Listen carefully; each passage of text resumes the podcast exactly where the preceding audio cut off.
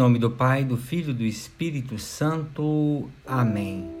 A graça de nosso Senhor Jesus Cristo, o amor do Pai e a comunhão do Espírito Santo estejam convosco. Boa noite, meus irmãos e minhas irmãs. Quero rezar com vocês nessa noite o Evangelho de São Mateus, do capítulo 21, dos versículos 28 a 32. Naquele tempo disse Jesus aos chefes dos sacerdotes e aos anciãos do povo: Que vos parece? Um homem tinha dois filhos. Dirigindo-se ao primeiro, ele disse: Filho, vai trabalhar hoje na vinha. O filho respondeu: Não quero. Mas depois mudou de opinião e foi. O pai dirigiu-se ao outro filho e disse a mesma coisa. Este respondeu: Sim, senhor, eu vou, mas não foi. Qual dos dois, dos dois fez a vontade do pai? Os sumos sacerdotes e os anciãos do povo responderam: O primeiro.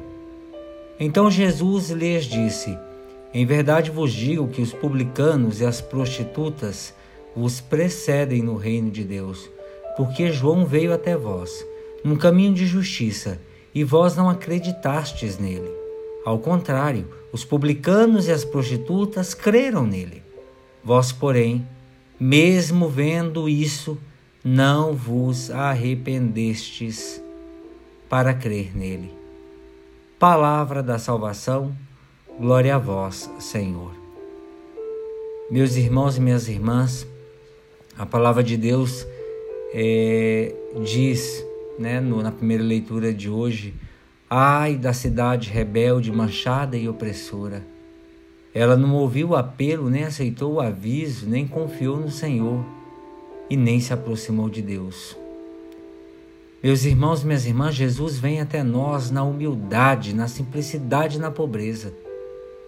É também na humildade, na simplicidade e na pobreza que havemos de nos preparar para ir ao encontro, para o acolhermos. O orgulho, o orgulho impede-nos de uma aproximação ao Messias, porque não reconhecemos a nossa carência de salvação.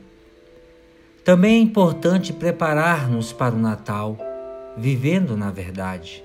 A mentira é a nossa proteção inconsciente. Mentimos a nós mesmos, mesmo sem nos darmos conta disso, para nos defendermos para não reconhecermos que estamos cheios de coisas e, sobretudo, de nós mesmos e que desse modo não agradamos a Deus. O resto de Israel não cometerá mais a iniquidade, nem proferirá mentiras, não se achará mais na sua boca uma língua enganadora, diz a palavra de Deus. A vivência da verdade aproxima-nos do resto deste resto de Israel o povo simples, humilde, que estava disposto para receber o Senhor. A parábola evangélica que escutamos hoje é um aviso para cada um de nós. Temos que evitar uma atitude do filho mais velho. Diz que vai para a vinha, mas não vai. É preciso afastar toda a incoerência da nossa vida. Devemos não cair numa obediência meramente formal. Caso contrário, meus irmãos e irmãs, corremos o risco de reduzir a nossa justiça moral e religiosa a simples fachada, esquecendo-nos de procurar e cumprir a vontade de Deus como expressão do nosso amor para com Deus.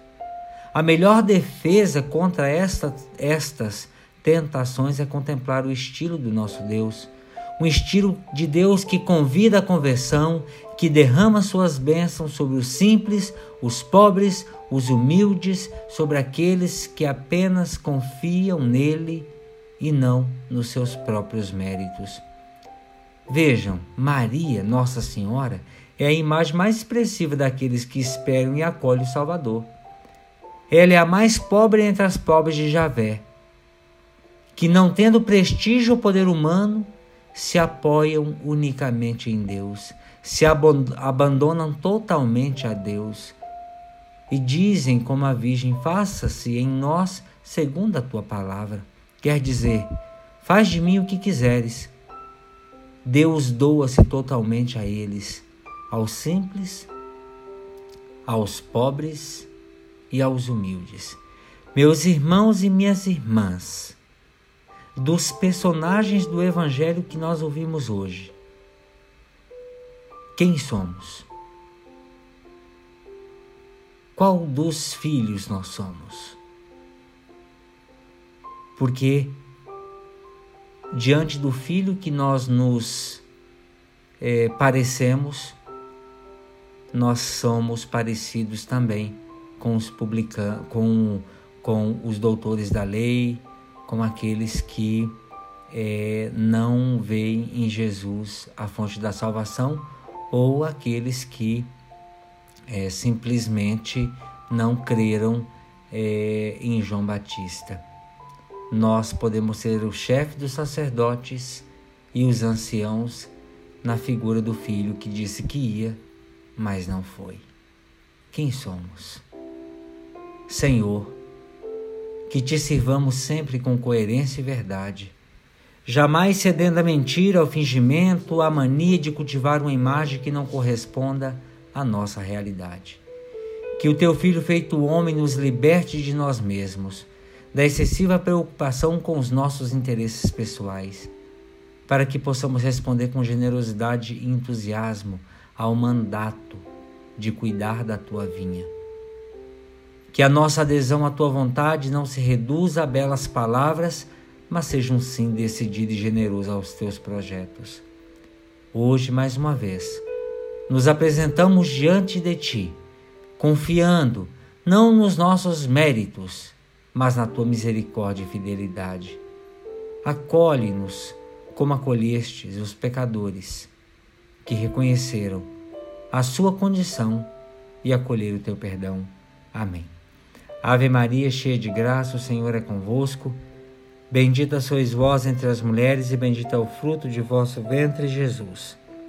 Santa Maria, Mãe de Deus, rogai por nós, pecadores, agora e na hora de nossa morte. Amém pela intercessão da bem-aventurada Virgem Maria, do seu boníssimo esposo São José, desça e permaneça sobre cada um de vós a bênção e a proteção de Deus Todo-Poderoso, o Pai, o Filho e o Espírito Santo. Amém. Meus irmãos e minhas irmãs, tenham todos uma excelente noite de descanso.